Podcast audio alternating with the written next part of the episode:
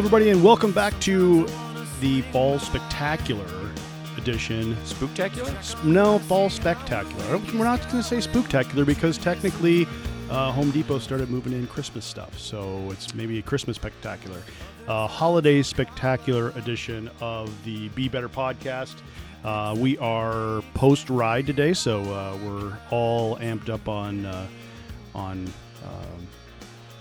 Endorphins, cocaine, what are we amped I on don't know. I was trying to think of like what what's the what should I say that I'm not going to get busted for. All right, so uh, electrolyte drinks afterwards. Mhm. There we go. Uh, and uh, with me today, I've got uh, our new regular um, temporary co-host, Devon Palmer, RE/MAX results. and sitting right next to Devon is the one and only Soda, your uh, therapy dog. My emotional support dog. Your dog loves me, Kris. It does. Soda is well, she's just sleeping there because she loves you because of what you give her. Little scratches on the belly. Yep. Yeah. Uh, Devon, we got a huge, huge uh, show today. We got four major topics we need to cover. Do we even have time? I, you know what? I think we do. We're gonna make time. We're Well, not gonna. no. I'll tell you what. There's no time to waste. Well, let's not go down the rabbit hole. If either one of us start going down rabbit holes, we have to pull each other out. Okay? We have to be the bobber for each other. Pinky swear. Okay. Pinky swear. I'm holding my pinky out here, I'm and you are just just looking, at me like what? in the- Looking coldly at you. He's cold hearted. All right. Let's start off with uh, Twin Cities Marathon. That's a big thing here uh, this past weekend. Uh, the Twin Cities Marathon. Let me pull up the results. Ooh. No, Oh. no. Let's uh, let's start by reading the official um the official notice that was put out, statement that was put out by the Twin Cities in motion. It says today's races are canceled due to black flag conditions. Uh, today's 10 mile and marathon races are canceled due to EAS black flag weather conditions, extreme and dangerous conditions. The latest weather forecast update pro, uh, projects record setting heat conditions that do not allow for safe event for runners, supporters, and volunteers. What's your take? I got bombarded by my non-runner friends asking me for opinions or sharing their opinions. It's a toughie. It's a bad. It's never a good look when the layman can't understand it. If if they canceled and the temperature had been 78 or 80 already when the cancellation announcement went out, no one would question it. Nope. The temperature was technically in the 60s. So In the morning. Everyone's looking at that and saying, Whoa, what'd you cancel for? When you and I know there's a deeper set of numbers that they have to run and they have to follow the numbers. It's a safety protocol thing. It is. And the safety protocol that they follow is through the National Weather Service. It's called the Wet Bulb Globe Temperature Scale. You can go search that up. And what it really takes into account is it takes into account the month, the day, latitude that you're at, forecasted maximum temperature, which was 91 for Sunday, Yep. Uh, the dew point in Fahrenheit, relative humidity, wind speed, and cloud cover. That it gives you an ultimate uh, heat index and a WBGT reading. And essentially, the scale goes all the way from green down to black. And you put the numbers together, it's a calculation, it went black. It would have been an easier thing to swallow if it would have been sideways rain, Yep. lightning, but Or if it was already 80 or 90, people would get it. Absolutely, absolutely, but it wasn't. And you know, I think TCM made the right call because. And let me back that up. Yep. I think they made the right call because as a large format event, they have to create a standardized measure of safety protocol. Something they say, okay, these are the lines that we're going to make. Doctors use that. Everybody, you have to have that protocol. Even if it looks like, hey, everything's going to be fine, if the protocol that you have put in place that says this is how you draw safety says it's not going to be, you have to follow it. It's criteria. Eh, they it's a numbers game. They have their criteria. The day it's a toughie because the day technically met the criteria to cancel, but the quote unquote common sense would have said, "Oh, it's 60s. Why did you cancel?" So it when there's a gap between what the technical criteria is and the public perception, that's where you have more explaining to do and you have crabbier people. Yeah, and you can't just look at you have to look at all of the elements and how they relate. This is the same scale the military uses.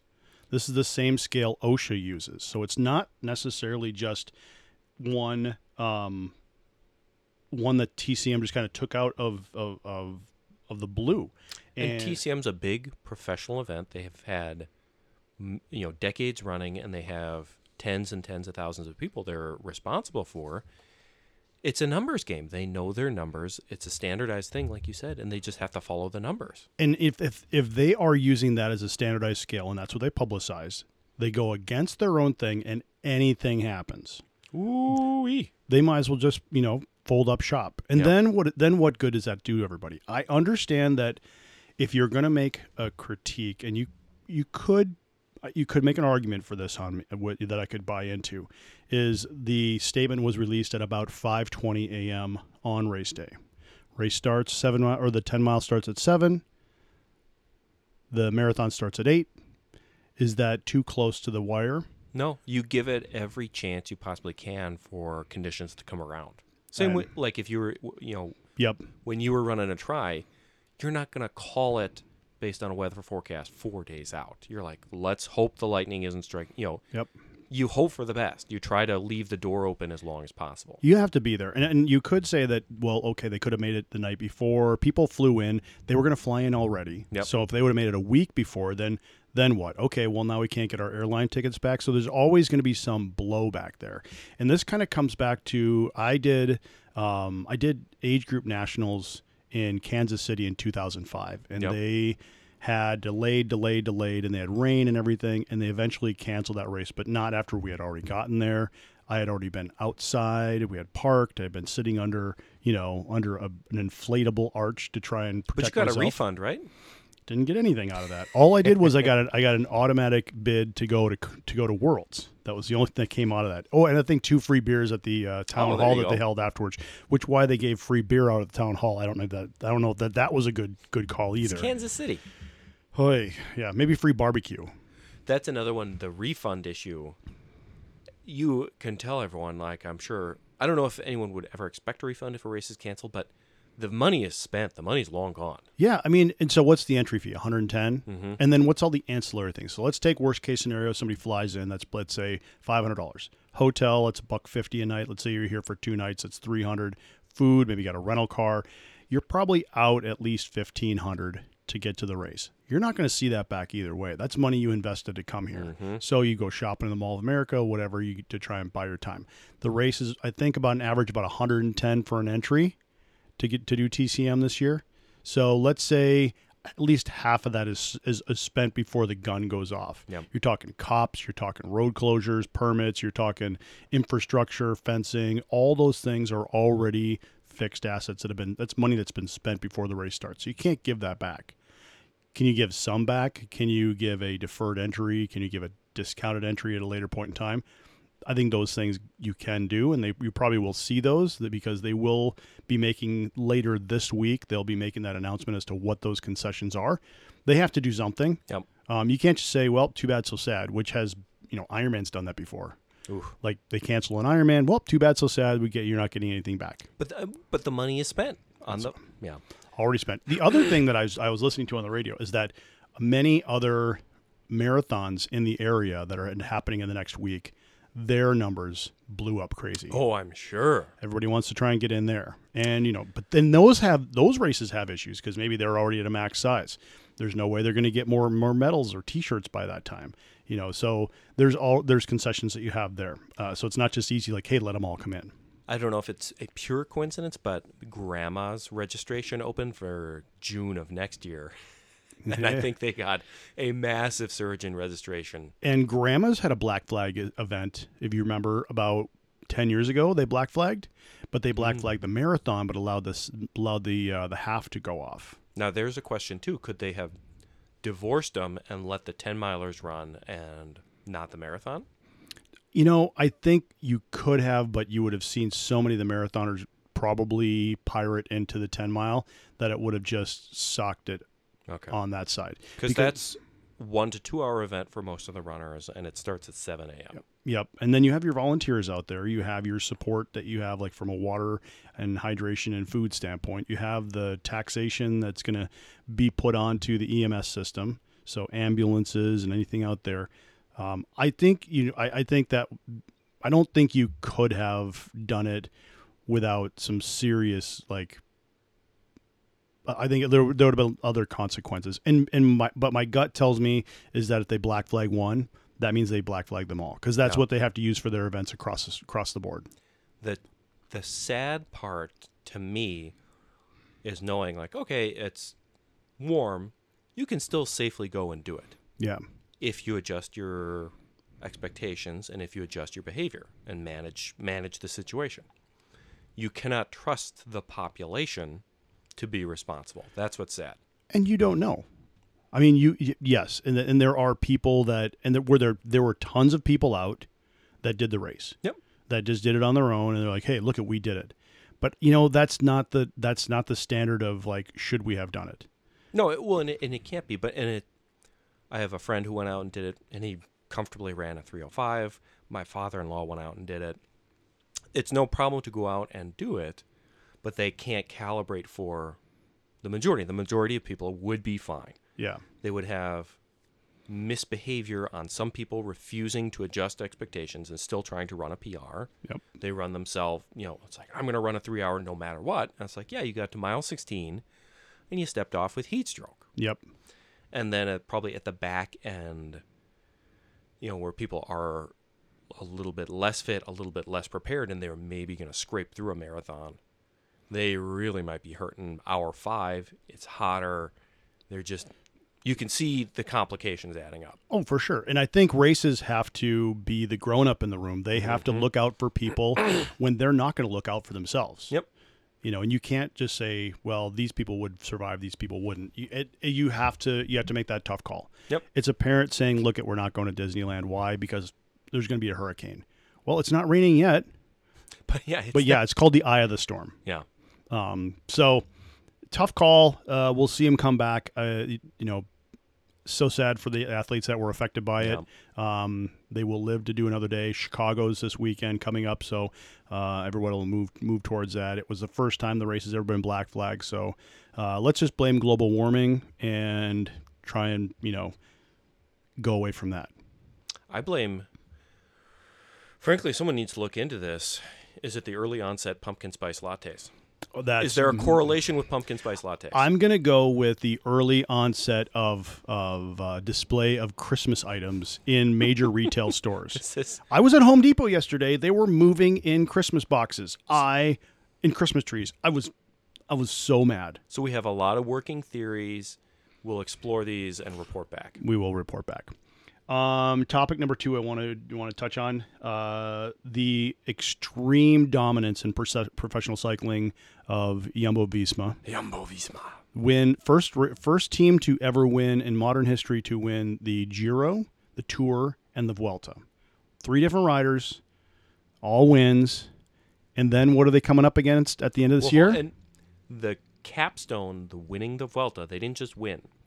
They went won, one, two, three. Yeah, which it's- is shocking. they punched everybody in the Mm-hmm. gut, and they put like they put the stamp on arguably the best team that's ever ever been put together in prof- and well in modern day professional cycling.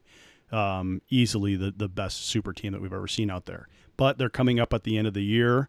They're coming up at the end of the end of their contract with Jumbo which is a uh, they're a, a European hardware store as their main title sponsor.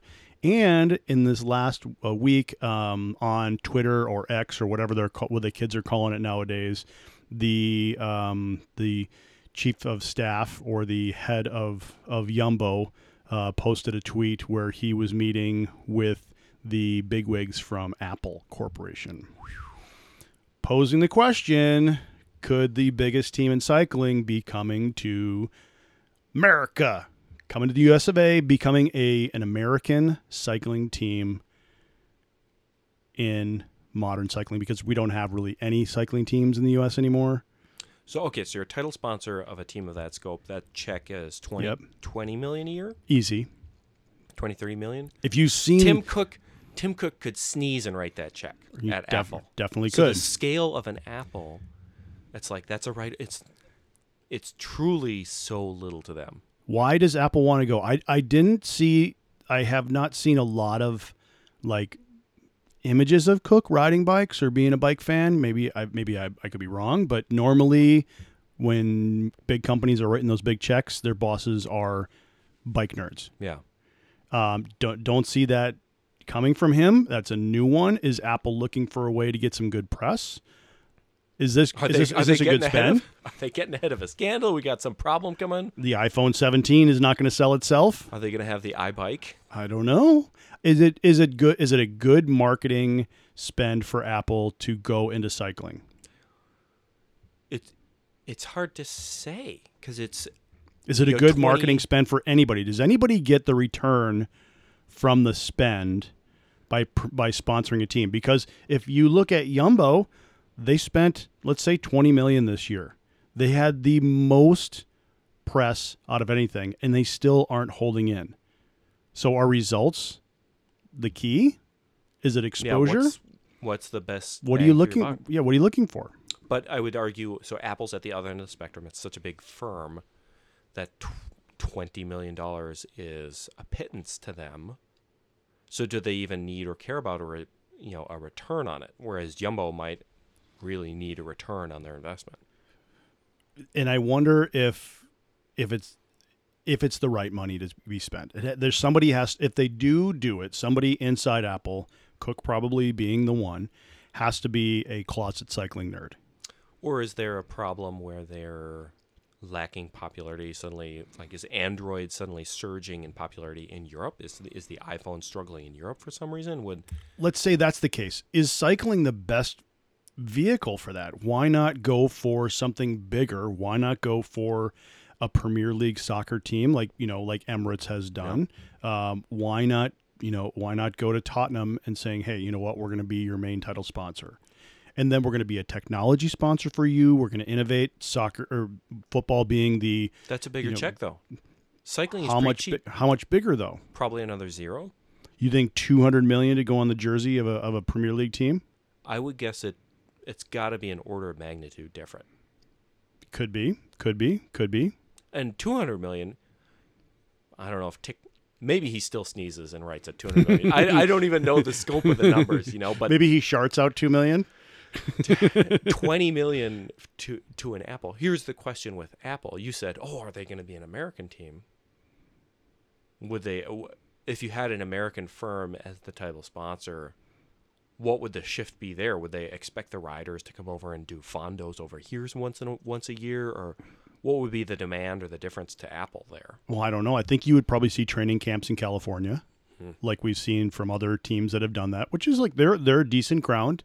You know, you're going to go to you know uh, Solvang um, and do like you know some some tours and and you know have a camp there. We've seen CSC do that. We saw you know we saw Rally do that. There's good ones there. Um, does it create more hullabaloo for the American rider Sepp Kuss, who will most likely stay with the team? Does it become you know well we got we got a big American rider now we have a big American team? Because I don't think they're going to come over and they're not going to ride Fondos. Yep. You're, but what you're going to have is you're going to have at least an American based team. So do you have more American riders? I don't know what it affects who they pull in on their roster as far as additional people because you still are going to go for who you're going to go for. Um, but you know, it's they're going are they're probably going to fly an American flag, and do they have an American base of operations? They're not going to race here because there's no races There to be done. Nothing for them here. No, but Is you Jonas Vingegaard going to go to a parking lot crit? He's going to. He's going to go to the state fair crit. He's going to go. Hi, who has the who has the, the the the gels for me here? Do I register with the safety pin? Little Jonas Vingegaard. Oh, that would be. I I think it. I think it would be fun. It'd be interesting to see what they do with the jersey. Yeah. Do you have a big Apple logo on the front of the jersey? Well, is it so crisp and stark and white like their the rest of their branding? I don't know. There is op- obviously opportunity to uh, innovate on the technology side with Apple. Yep. You know, do they create? Does is Apple now going into bike tech? iBike. Hmm. Hmm. Hmm. It could be. How can we talk f- about how funny their and public their roster strife is right now with them having two of the finest stars in the sport, Primoz and Jonas. Jonas having just won two tours. Primoz has won the Giro this year. He's won a couple of Vueltas in the past. So he's a star, a legitimate star. Yep. I would argue he's not shown he's up for the task of winning the tour. Yep. When they put him in that seat, he, for whatever reason, it did not pan out. It's a different. It's it's It's, it's, a little diff- different pressure, in my Yep. opinion. Big different pressure. Jonas proved he can do it. So Jonas has two wins. Of course, you bet on Jonas. Mhm. Yeah, he's the younger guy. He's the he's the rising star. He's got two tours. Proven talent. Whereas Primoz, I don't even know how old Primoz is, but it's like Primoz is not. He's got a few years at the pinnacle left. Yeah. I mean, somebody's gonna if if Roglic leaves, which he will. Yep. He'll be he'll be picked up. He'll he'll he'll take it. He'll be a GC rider for for a team. but it was very funny that was speculated about, and then the team was very clear. Yeah, well, yeah, he's on contract a few more years. He can go. Yeah. We'd be okay not paying him two million euros next year. Maybe he'll go to Astana and join Mark Cavendish. Oh yeah, Cav. Yeah, Cav Vic- might ride yeah. out one more year. Vinokurov, who is their team boss, retired disgraced doper rider, Mm-hmm. um, is has uh, announced that he that they signed Cavendish this year. Who, if he does, if Cav, if Cav goes back, he's like one win away from being the the winningest rider ever at the Tour de France. Wow. Like having won the most stages over anybody, which is crazy to think about. He is really enjoying a lot of this glowing adulation in the last moment of his career, and a lot of us didn't like him because of his kind of Crybaby attitude. crybaby attitude and know. chicanery this whole time. you know, when he started out, when he was with HTC, I thought, you know, this guy's gunning, man. Like this guy was buzzing. He was, you know, it was Mark. It was like Mark Renshaw and then Mark Cavendish. Like mm-hmm. Renshaw always let him out. They had a good shake and bake going. Oh, they did. And then you know, then then you know, even Hincapie was in there for a little bit. And then it just then it just kind of went away. And then then he started kind of crying when he was, you know, got he had a couple of crashes and and then he got this little crybaby attitude.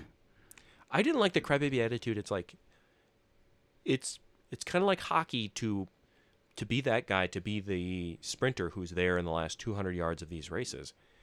You're jockeying for position, you're pushing, you're shoving, you're finding a space where there isn't. So that's his part of his genius is finding a space where there isn't a space. Yep. Well, sometimes he found a barrier, or sometimes he found an elbow. And he- Sometimes that elbow was his. yeah, and he was so it's like, okay, if that's your job and your gift, and plenty of times you're cutting someone else, you know, you're not an angel in all that, and then you're always crying. Yeah, You woe know, is like me. you were trying to shove your way through and someone didn't it didn't pan out for you this time. Don't cry about it, buddy. Yeah, he he definitely was more, I think, caught on tape throwing elbows and heads and shoulders than any other rider. In, in because probably the, of how much video was out there now. Yep. Um, and I think that, and you know, he was relegated a couple times, and so that, for that, I was like, eh, I'm not super cool. I, I don't hold that against him, but I hold if you're gonna be that guy, then don't cry when it happens to you. Yeah, I mean, you didn't see Sagan cry. Nope. Sagan's like, well, I game, I went out there, I tried my best, and I didn't win. What else do you want? Like, I didn't, I didn't win. Oh, Sagan. And Sagan was always a solo artist too, because he, they didn't have, he never had a team to kind of like a train to bring him in front. Well, he didn't have the pure sprint, but he was such a interesting. He had these different maneuvers and tactics that he would do, so he would always win in a, a less traditional way, and it was so exciting to watch. But now with Wout, Wout, Van Aert, and Mathieu Van Der Poel, they've taken over that non-traditional Yep. last second breakaway or whatever maneuver those guys. Yep. They're coming through and they're like they're sneaky from the behind. Mm-hmm. But again, they're very similar backgrounds. If you think about, you know, Sagan came from a mountain biking background, so very nimble on the bike, Mm-hmm. uh, explosive power, all those things you need in mountain biking. Wout coming from cyclocross and, And being Van der Poel as well. and, and Van der Poel being very, very sneaky, very Didn't the powerful. two of them go one-two in Cyclocross Worlds? This they year? did. Yep. Pretty cool. I know. That's really cool. But it says it says a Was lot it this about year or last year? I can't even remember. um I would say last year. yeah. It says a lot about the capability of them to do more. Being instead of just being a pure cyclist, you know, and just kind of being a one-trick pony, you have to be a multi-talented person. No. And it's it's fun to see that kind of dynamic athlete. I always liked Sagan for that reason because he's dynamic. Cavendish has one path to win, and everything has to align for him, and it's only in the last 200. Yeah. Whereas a Wout, he can do a breakaway. He can you know he can win in a couple of different contexts. Is Cav by going to Astana? He already he was at Astana this year already. Yeah. Is he? Is he? So let's he, not present it. It's new information. He might. Is if he muddling the brand? Is he? Is he doing a Gretzky in his last year? Is he doing a Jordan plan for the Wizards at the end of their career? Is he? Is he muddling the brand by going to a team that is like, I would say, deep in scandal? Is it any deeper in scandal than Team Sky, where he was originally? Mm. Wasn't he on Sky briefly, and then he had to leave because they wouldn't. They were playing for the GC, and they weren't giving him enough shine. kind of like that? Yeah, they were. Yeah. That was that was But the Sky's- early Wiggo stuff. But Sky's the most disgustingly filthy, hypocritical team in pro cycling. You know, now it's Ineos Grenadiers. yeah, So if we're talking about dis, and plus they're But the- British, but it's plus they're perception. British. yeah. I mean, like Astana at least is Eastern European. We expect it from them. You kind of do. I mean, it is they're, they're like the dirty Eastern European. You, you know, you think Astana. What do you think? What you think of Kazakhstan? What's the first thing you think of? Oil pipelines and a pipeline of EPO in that arm, baby. Borat. Oh, sorry. it's the first thing most people think of. You say Kazakhstan, number one country for my sister. well, okay. Why does Astana is a oil firm? Billion. I'm sure it's in Yeah, the it's a Russian Russian oligarch backed. measured in the billions and billions and millions Yeah. of dollars. So writing a twenty million dollar check to fund Vinokurov's little project with Astana. It's like Cook writing a, sneezing out twenty million. Yep. So this, Same thing. Silly, silly money that just doesn't need to happen, and it, you know, I, I don't know. I, I, I have never had a well. I never liked the colors. Let's just. I'm going to go out there. I don't like the colors. The baby blue and yellow. I mean, I get it. It's their national flag. I get it. I'm gonna. I'm not gonna say that. It just for cycling. It's not been my favorite thing. Not, So okay, so you're saying is it is I would argue Astana is still more of a major league team than if he had gone to like a Cofidis. If you go gone to a, a team that's technically major league but only known for losing. yeah, that's true. If you want, went to one of those teams, it's always the filler, always the European filler. Does he hurt his brand? I think it hurts his brand more if he drags it out, drags it out this next year, wins nothing, and it's like, well, okay, I lost my edge. Does that hurt his brand more? Like I'm looking at Chris Froome, who signed with Israel Premier Tech, or what's their team's name? Yeah, it's like but he's been he signed for an obscene, you know, a couple million a year contract, and he's done nothing because the magic, whatever magic was shooting in his veins when he was on Sky, winning the tour, or rolling through his wheels, or- rolling through his wheels and rattling around in the frame. frame, whatever whatever it was whatever magic was happening that he was suddenly able to win is not there. is long gone. So he's done nothing for the new team, and he's. I think it's worse for him because it is really exposed. He, it was. There was nothing natural about the way he was winning in the No. mid 2010s there. No, it wasn't, and it and it did come from a. It seemed to be a very predictable formula that Sky was putting together. Yep. You know, it's like now, Kris, here's a question. Okay, so Chris Froome disgraced himself by exposing himself as being what he is. I think his con- what if his contract's like five million a year? So two or three years, you make ten million. Yep. For a guy like that, what's you know Michael Jordan has other business ventures. Michael Jordan made fu money in his career. Chris Froome made a lot of money in his career and could probably live quietly and very comfortably for the rest of his life. Mm-hmm. Would you tarnish your legacy for ten million bucks? Um, being a person who's not in that position, I would say no. I wouldn't. I would think so. If you if you're a sane person, you say no. But people in those positions are so riddled with ego and so riddled with the inability to see clearly. They have to always be seeing that next win, and you never know. Like they never time it right. There are very few people at the top of their game that ever time an exit like purpose, you know, Yeah. perfectly. They're always going out reaching for something a little bit too much or or you know getting slighted. And you can say that you could you could you could go to any sport and and kind of walk that down, right? And you see it, well, you see it. I would argue you're 100% correct because if they do leave on top, it's always like, oh, well, you left too early or you quit, you know, you quit too early. yeah. You know, there was a there's a MMA guy, MMA guy, Habib Nurmagomedov, Nurmagomedov, Spell that 3 times. Habib Nurmagomedov from Russia. He was undefeated in MMA, and he got the UFC title. He defended it maybe three or four times, and then was done. And he's only a early 30s gentleman. So physically he probably had two to three years of being an elite athlete left in the tank. But he just said, "Nope, I'm good to go."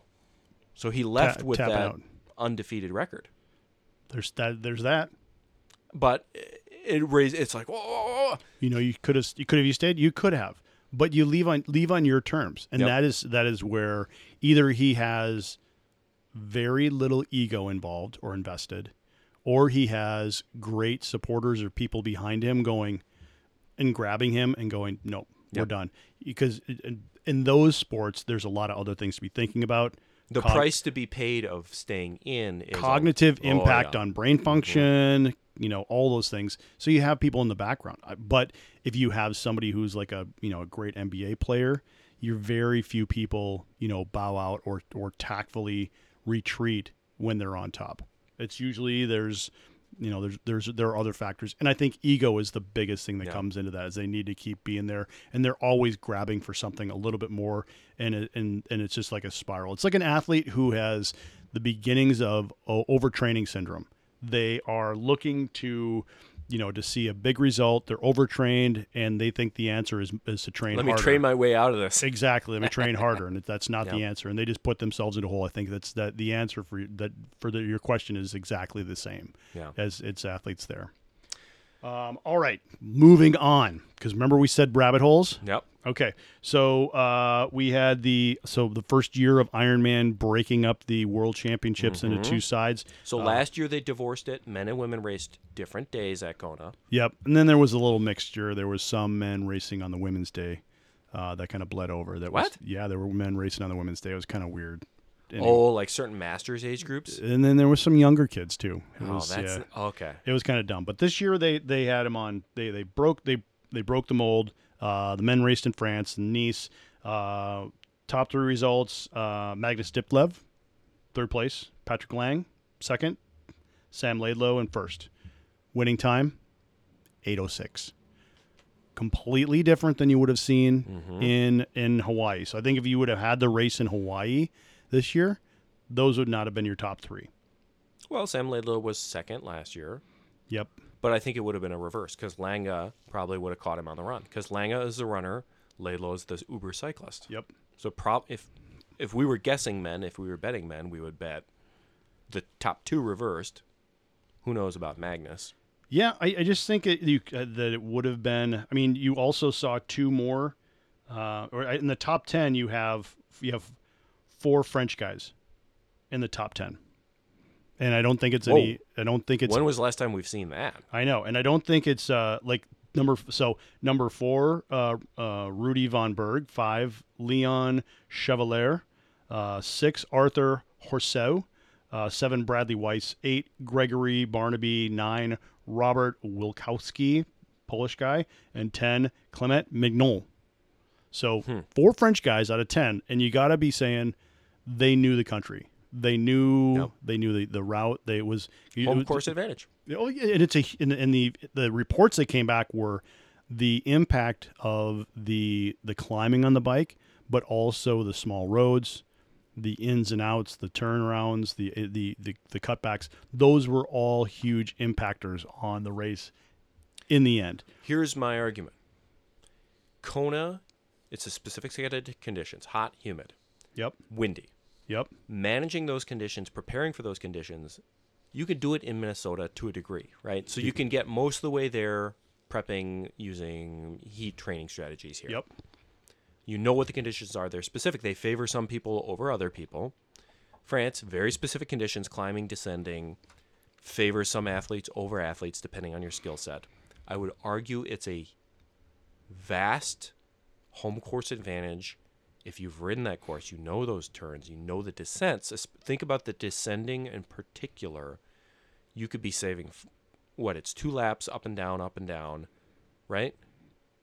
no, it's one lap. Oh, it's just one lap up, up and then down I, bel- once. I believe it's one lap. Let's look in. Listener, look into that. I think Yep. I am right. I think it's two lapper. Kris thinks he's right. He thinks it's a one lapper. Either way, if you shave five, five or ten minutes, and tons of less energy, if you're just floating down the descent, because a you're you're more trained on your cycling skills, and b you know that descent. Yeah.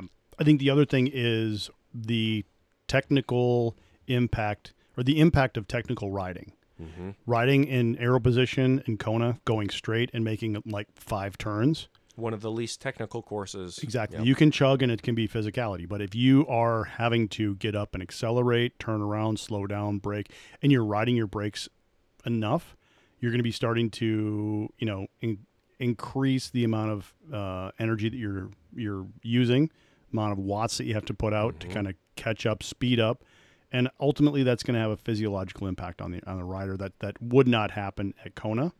The more skilled you are, the I think the least or the less impact that has.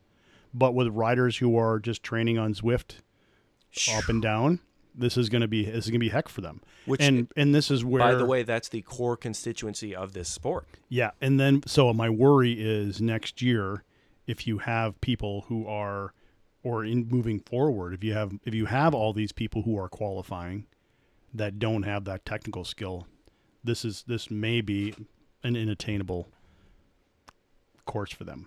Okay, we were talking about are people can we trust the participants to be responsible at Twin Cities Marathon when it's kind of hot? can we trust the type AAA personality who qualifies for an Ironman World Championship? Can we trust them to be responsible descending that mountain? No, they're not going to be. How many No, they're not. how many how many Ironman participants are going to fly off that mountain? Well, it, that or how many of them are just gonna are gonna overcook it and blow up on the bike, which will lead to, you know, a marginal if not non-existent run. Mm-hmm. Um, I think that there's there there's way too many problems that that present themselves.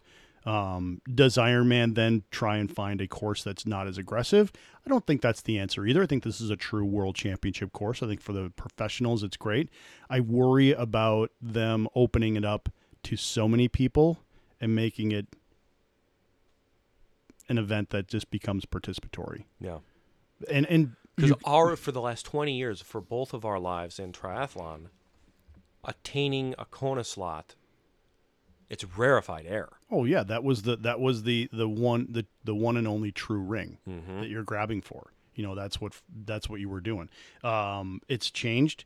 Uh, I don't know that you'll see this. You'll see Kona and the town and the county allow for two mul- two days because Mhm. it was a huge amount of impact having that many people there. I think, and, and I don't think that Ironman will ever go back to a smaller world championship event, bringing the two together in the same spot, um, because they can't financially afford to do that. Once you've opened up that can, I don't think you can put it back. I mean, are we talking for the men's race? Did they have three thousand people? What are we talking about on number side? Oh, you let's just say two thousand, and probably more closer to fifteen. So they're adding a thousand. They can sell a thousand extra entries over the one day race at Kona. You're doubling it. Yeah, let's say so. Kona's got a fixed. Kona's got Kona has a fixed footprint because of the size of the pier. Mhm. So you can only put so many people on there. There's that's a, there's a fixed number of people that are going to go to that race. So those slots can only be allocated over so many places. Now, if you have an organization that's growing, more events, you need to have more slots that need to go to those new events.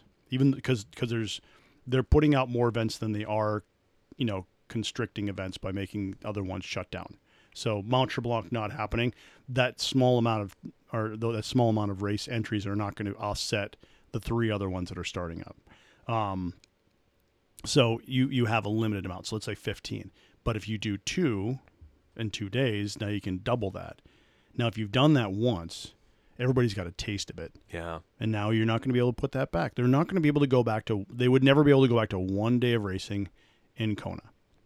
It's a natural evolution of the sport, and I think it was inevitable that there was a departure and a divorcing of the Ironman World Championship from Kona, and it's been talked about for 15 years. Yeah. It's been on jabbered about on Slowtwitch forums since Yeah, 08, 09. and it, you you're either going to fall into the purist column, which I believe I, I would say that I'm a purist. I think that the World Championships for Ironman need to happen in Kailua and Kona. I think they need to happen there. That's where anywhere else it's just not the same. Well, it, then you're relying on the value of it, it- Kona was synonymous with the Ironman World Championships, and now that we're divorcing it, it takes it certainly will take be an adjustment period, and you and I probably will never put. I mean, you t- you asked me what do you think about Nice on our ride after, and I was like, what?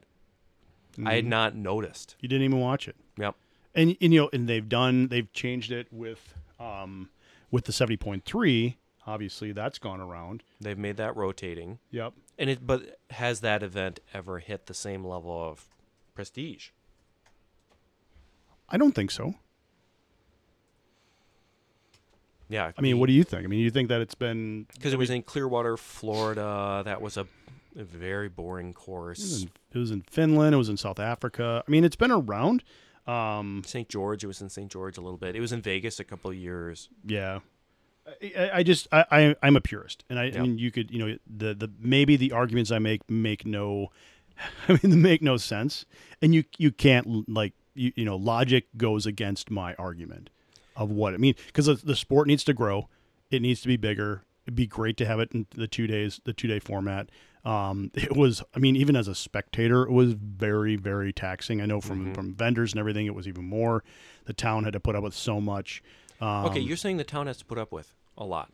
If I'm the mayor of Kona, I'm doing everything in my power to keep Ironman there and pump it.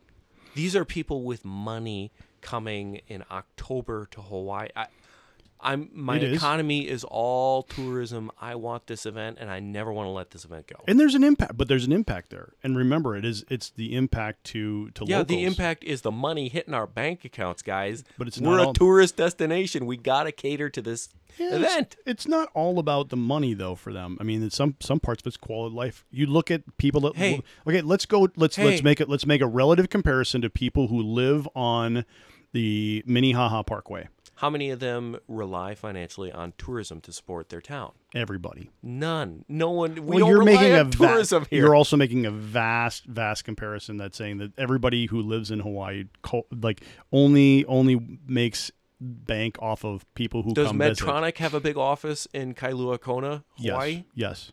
Okay. hey, Kris, I got a few words, and I want you to listen to these words really closely. It's the economy, stupid. They're a tourist economy. They need Iron.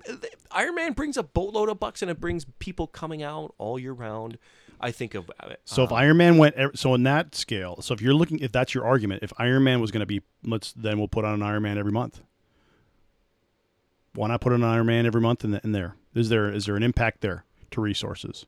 they were. Um, didn't they have the seventy point three in June? You know, for a stretch of time there. They have they have Didn't they a try to they have that? Mm-hmm. a seventy point three, but not their not the yeah. There's a, there is No, it wasn't a, the world champs. No, it's in, they have a seventy point three one there, but that's for locals. Because there are no that that race only has a certain number of slots open to non-residents of of Hawaii. I mean, you're you're looking at me like I'm wrong, and I'm I'm right. Devon, Devon, it's an it's an overall statement that I always look at you as if you're wrong. Right.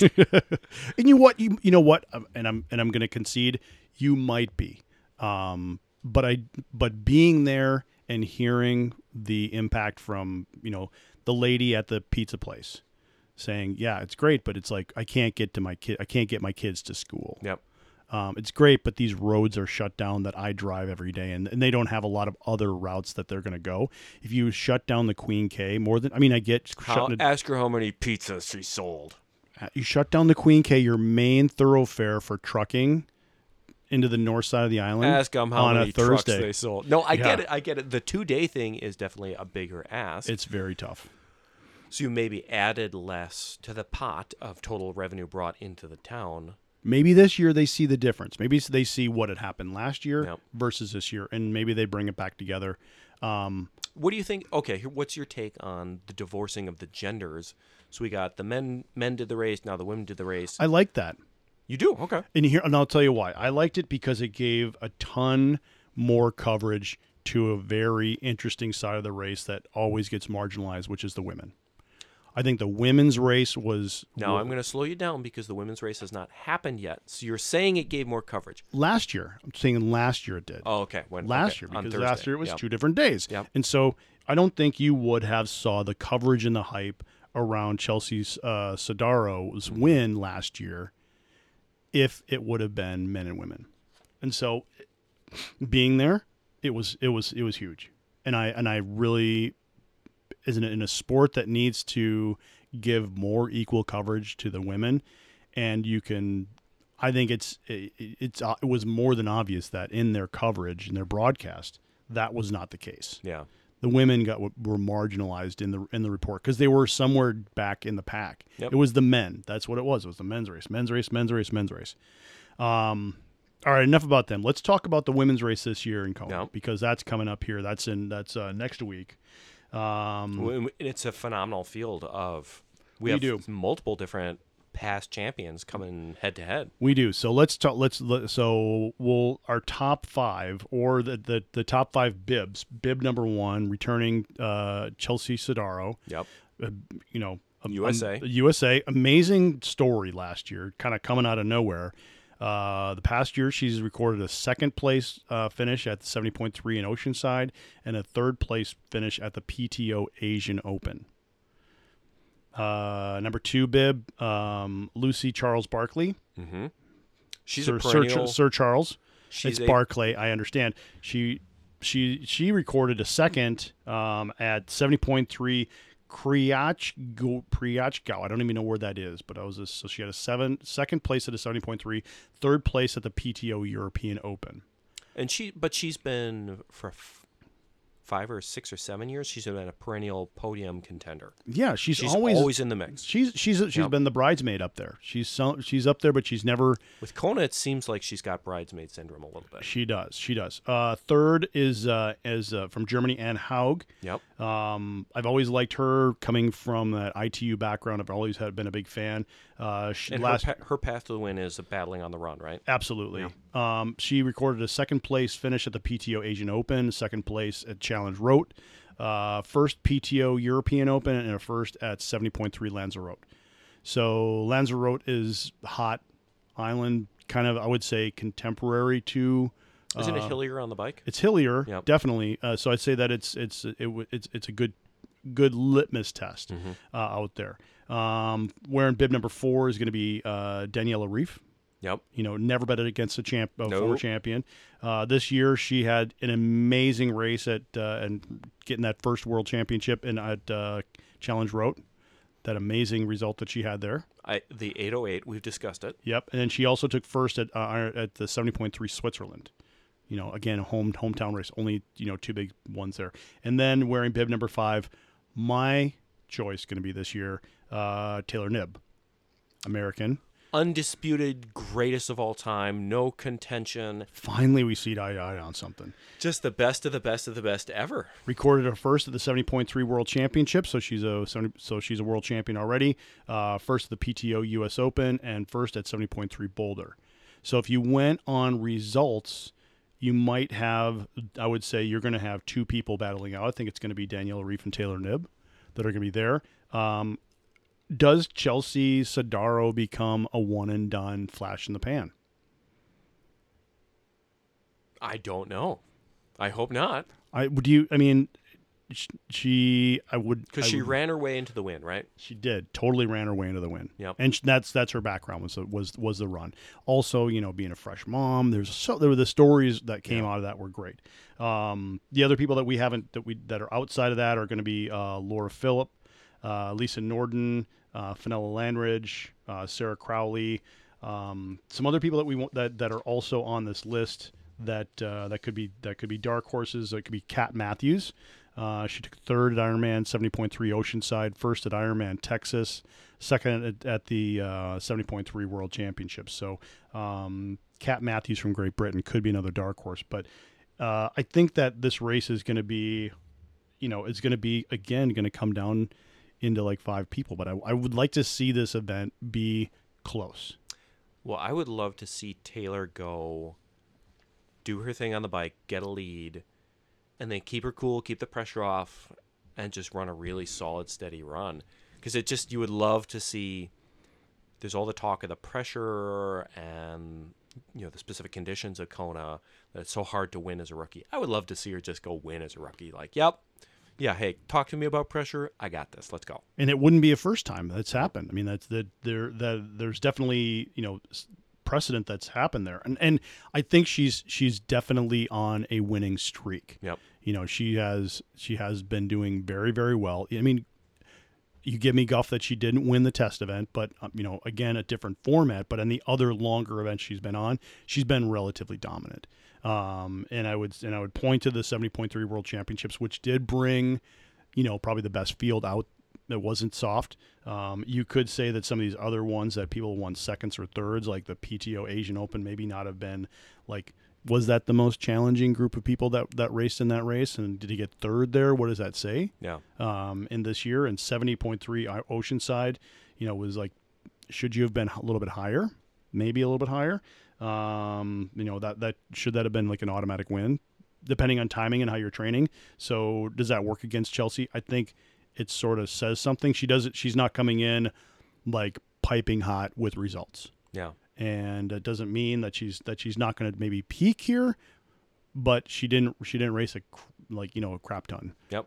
to get it to get her there. I I would like to you know I think Daniela Ryf is uh if she she's gonna she's I would say she's got to be the favorite just statistically and and if you just going by what she's done this year and and her history she's got to be the favorite person coming in but I think she was the favorite person last year Yep. and she faded way fast Well, it it's that's a hard one. If you're the favorite and you've won multiple times, and you just for whatever reason you're ninety percent of yourself at that level of competition, you get it's a tough look. Yeah. Um, I, I'm, I'm going to put my money on her on, on her, but then silent. I'm gonna, not silently. I'm gonna, I'm gonna. I hope Taylor takes it. I hope she does come back, and I hope she comes in and takes it takes a world championship. So the Be Better podcast would like to officially extend our bet on Taylor Knibb. I think she's not. Well, I'd say she makes podium. I would like to see her at the top. I'd like to Yep. see her wearing wearing the wreath, um, and then we can call her the goat. At least the the best of this year. I, you know, I, I I did make a pretty hard stance saying that she was the best of all time. I understand that. Very young to do that. I probably am going to back off of, of that statement just a little bit, but obviously she goes into the pan- if she does win, she goes into the pantheon. She's in, you know, that's that's a And certainly that's um, a hall of that's a hall of fame yeah. piece right there. certainly within the U.S., we got to be so excited about that if, if she pulls it off for sure. Yeah, and and the hard part once again, it's all like the the U.S. only produces great women. We haven't produced a solid, solid, consistent male winning figure. Because Tim DeBoom was our last Kona guy. Yep. Because we Ben Hoffman was second. was T- the- Tim O'Donnell was second. You know, we've had a few guys who have clawed their way Kind of come up and then almost to the top. Yep. And I'm not, you know, me and my close friend T.O., like, I'm not crapping on him, you know, but he's, Did did Tim have a heart attack and then come back to pro racing? he did. Oh my god! That's he's like that's almost like having a baby. 50. That's Isn't almost he- like isn't he your age? he, hey, Like fifty eight. he, I don't think he's that old. Well, not 58, Oh, I'm sorry. Excuse me. Let me Like- walk that back. 42. Um, that's my, that's my training age. That's what Strava tells me I'm 42. Well, I'm 42 on Strava. Um, I also weigh 170 pounds on Yeah. Strava. Oh, is that so? I That's weigh I weigh 148 on Zwift. um, but it would it would be nice to see you know a, con- a consistency there, but we haven't haven't seen that. And if you want to say To comparing him having a heart attack, how about how about Sodaro having a baby, like the physiological impact of having a child and raising a child. Well, I don't think we need to compare compare and contrast those two things per se, sir. I'm just saying it's like it's wild that he was able Well, to I make be, a comeback. before you awesome. start saying men are better than women, because I know that's kind of the underlying statement that you're making here from the couch is that that you know that the women are secondary, and I'm standing up against you for that because I feel like that's what we need to have happen here. Like we can't just go down that road of women. Well, you are you are a staunch male feminist, and that's the first thing we think of when we think of you. yes, I mean Jill has and Allison have said many times that uh, I do have a large vagina. So Well, is- oh, okay, now, that is- sir, sir. Just saying, Sir. Just saying. Um. Anyways, I I, I think that's gonna be that that's that's gonna be uh where you're gonna see uh Taylor coming back on on on that list late.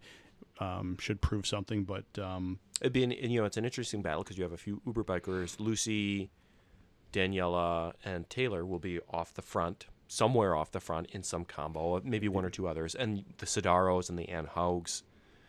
Who's going to be on fire on that run that day? Yeah, and, and I'm I'm hoping that they start to that, that it becomes a closer race. Yep. You know, it's not as spread out as it has been in the past. You'll see packs in the swim coming out. Yep. Um, so hopefully that that will be there because all the argument that the naysayers have said for so long is that if you're going to try and put, you know, like they have 55 women on the start list here in the pro side, that you're throwing a whole bunch of marginal athletes in there. That that does not that does not become the case. And I Well, don't think every name we've mentioned is a truly elite, world class athlete. Oh, for sure. There, I mean, there's, there's, there, but there are also some people in here. I could go down the list, and you would, you would not recognize any of these people. Yeah. Um, and so, but that's that's okay, because statistically, we're probably going to see one or two of these people come up that we don't know about. Yep. That well, will just that will Chelsea have their day. was a exactly dark Yep. horse. Yep. That will come through, and that's why it's it's so fun to watch, and it's going to be fun to watch there. Um, you have you have one Yep. athlete that I know of. How many athletes you got racing? I have one horse in the race. okay. Micah, Micah Norby. Yep. She is going to be she's going to be awesome. She qualified in uh, uh, Arizona last year, and it, that was uh, we we kind of had a non traditional build into there. The changes we made were away from the long, slow training that many athletes do, and we focused more on run speed. We did a lot of track workouts leading into her A race, uh, focusing on foot speed and overall speed, and then being able to have her kind of slow down. It had been a formula that has worked for her for a long time, um, leading up to that to give her success at short course, which she never thought she could do. Um, and ultimately, I thought that was the the route to success for her for long for long distance, because everything else had cha- had not worked. So why would you go to back to doing something that didn't work for you just because everybody else is doing it? So we agree. You're a genius. You're a coaching genius. You're a maestro. I mean, you know, I'm not going to say triathlon Jesus, but you know, some people. But some have- people are saying that. Some people have mentioned the uh, the Brett Sutton effect here. Oh. Yeah, you know. Uh, yeah, no, we're not. Uh, no, it's you know, all I did was I tried to try to pose something different, and I think that's what coaching does. You try to look look to use the the the, the information that you have, the resources that you have, and then come up with a game plan. Yep. You know, it's like uh, like in basketball. Do you do you just play the same thing, or do you kind of create a, a formula? It's like uh, you create a formula, and then ultimately, if it's if it works, it works. But it's you know it you're a part of the process, but I don't take credit for it. I would, and I would, I mean this, I would wish Micah well, but as we all know, she is a Badger alumni, Oh, Yeah. and me just a staunch and loyal gopher. I just can't do it. So you Now, can only go so far. I can only go so far. Did I attend UW Madison? Probably in overlapping years with her. I'm certain that I did. Do you have two uh, national championship rings Uh, no, I don't. any, in any particular sport? I bet. I bet I was there because the year I was at Madison, they won the NCAA tournament for both men and women in hockey. Yeah, she does two national championship rings there. Yep. So And now you're bringing her to Kona to get that world championship ring there. I know. Well, the, Does she? Will she get a ring if she wins her? What do you? How can she get a ring in triathlon? I think um, uh, she would get a ring if uh, if she won. It would be an engagement ring, probably. Is that? maybe that maybe that's what will come from it. God, we gotta do. We gotta do cooler swag in triathlon. We do. That would be good. Um, no, I think it's you know go. She's not just going there just to go. She's going there to to to race it. She wants to do her best. She's in good form. There's been good good feedback coming from that, and so I'm I'm looking forward to it. Uh, I Really that'll- exciting. Yeah, I think that'll be great. The same thing with uh, um, with Erica uh, Hitchcliffe. She was my athlete that was at Kona last year. She's shooting for a BQ in Chicago this weekend, and Mm-hmm. Oh, nice. she's in good form. Um, so you know, wishing her well, and I'll be out there chasing her down. Um, I mean, the big win has already happened. I've already secured my VIP credentials for Kona, so that's the big win right there. Uh, that means breakfast, lunch, and dinner is already lined up at the right the restaurants. insider's insider. Access, access, access. That's going to be the Mhm. biggest thing. Um, before we go today, Devon, I got to give a shout out to uh, my friend Wally Tafander, who is always giving me a guff because he listens to this to our podcast every time, Hi, Wally. and then uh, and then tells me how come he didn't recognize this or how come he didn't say this. So Wally is uh, one of my uh, close personal friends from from a long time. Wally was uh, uh, the roommate of my best friend in high school, Oh, okay. and uh, the I think I Tafander. met Wally. Yeah. You probably have the Yep. And I uh, the Tefanders and the Swarthouts always end up having um, Memorial Day and Labor Day, except for this year, um, together up at the lake house, and we have the Swartvander um, festival, which kind of dovetails in with the Tefander Family Fun Fest, which is what they used to have. Well, hey, Wally, why don't you earn your way onto the podcast by going to Kona? We would talk about you, Wally. We would talk about you up and down if you had a Kona slot. Oh yeah, So no. get training. No, Wally's a cyclist, and uh, his son is a mountain biker, and and um, and we've done we so Wally and I were in uh, team cars going to the, the tour of Britain together. We were at the tour of California together. So we've done a lot of stuff, and Wally's been kind of my partner in crime. Um, he would do this if if he he'd be on the podcast here, but he'd be making too much fun of me, and he's got a like a legitimate real job too. So unlike us, he can't ride just in the middle of the day on a weekday, and then you know. Hey, I keep realtor hours, baby. All right. hey, Well, well, hold on. Let me give a quick shout out. okay. Big announcement. I just purchased a minivan. and not just any minivan. You got a swagger wagon. I got a Toyota Sienna. Oh, you lucky bugger. There's, those are very hard to get. The swagger Very wagon. hard to get. And uh, we're going to go outside and we're going to preview that. Are we going to watch a movie in there, maybe? We, we might just take the afternoon, watch a movie in the entertainment center. We, should have podcasted from inside the Sienna. Maybe we will. Maybe we'll take a road trip and we'll podcast at some point in time. You know, my uh, when Jill and I went over to Malta, uh, we podcasted from the airplane.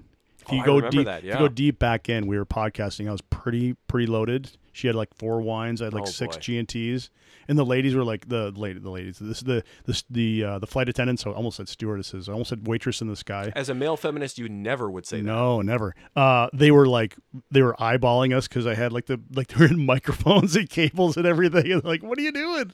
Um, but it was that was a lot of fun. So if you go way back and you can find uh, Jill and I on an airplane talking about sports. And so, did you sign the Toyota? I mean, I got the Sienna for free because I told him I'm a famous podcaster. Yeah, you did. So we'll we'll give Toyota a nice shout out. oh, big big shout out to Toyota. the I Be mean, Better podcast brought to you by Toyota. Yeah, wouldn't that be Thank you. great? Thank you, Toyota. I'll trade in my Chevy for one, or at least I'll take off the insignia. You're not allowed to say other brand Oh, names. sorry. Uh, we'll we'll we'll strike that in the post Oh. post production. Edit. Yeah, post production. No, uh, yeah, we'll go outside and we'll uh, take a little ride around the around the lake in your swagger wagon. Mm-hmm. If you don't know what a swagger wagon is, Google swagger wagon on uh, YouTube and you'll see that's Devon driving around in his brand new super pimp Mm-hmm. DA, not Ultegra version of the minivan, right? It it is the Dura-Ace version. Yes. It is the Dura-Ace of minivans. Yes. So so nice, so nice. Well, I mean, if you have to have a minivan, but yet you're not driving it. Nope. Get um, day to day. Thea's gonna Thea's gonna drive it. Yep. So even though you're bragging about it, it's still not yours. It's like That is correct. it's like Jill buying the Range Rover. Mm-hmm. Yeah. Is it mine? No. No. No, I don't get to drive that. That's, You get to look at it. Oh yeah, I get to drive right next to it every time I pull into the garage. so, all right, everybody. Uh, good luck to all our athletes that are coming up in uh, in the events uh, with uh, Chicago, uh, with Kona, and any of the other events that are coming up at the end of the year. Um, look for more information. We'll be doing some uh, social media drops from. Uh, from the island, at least I will. Devon won't be because he said he didn't want to go anymore. Yep. Um, he did get the invite, also didn't get the credentials, so maybe that's why. Won't. Told Micah Boo Badger is go Gophers, and she uninvited me. That's pretty much it. So uh, for now, that'll be all all we have to offer. Um, until next time, uh, look out for us on the road and just be a little better.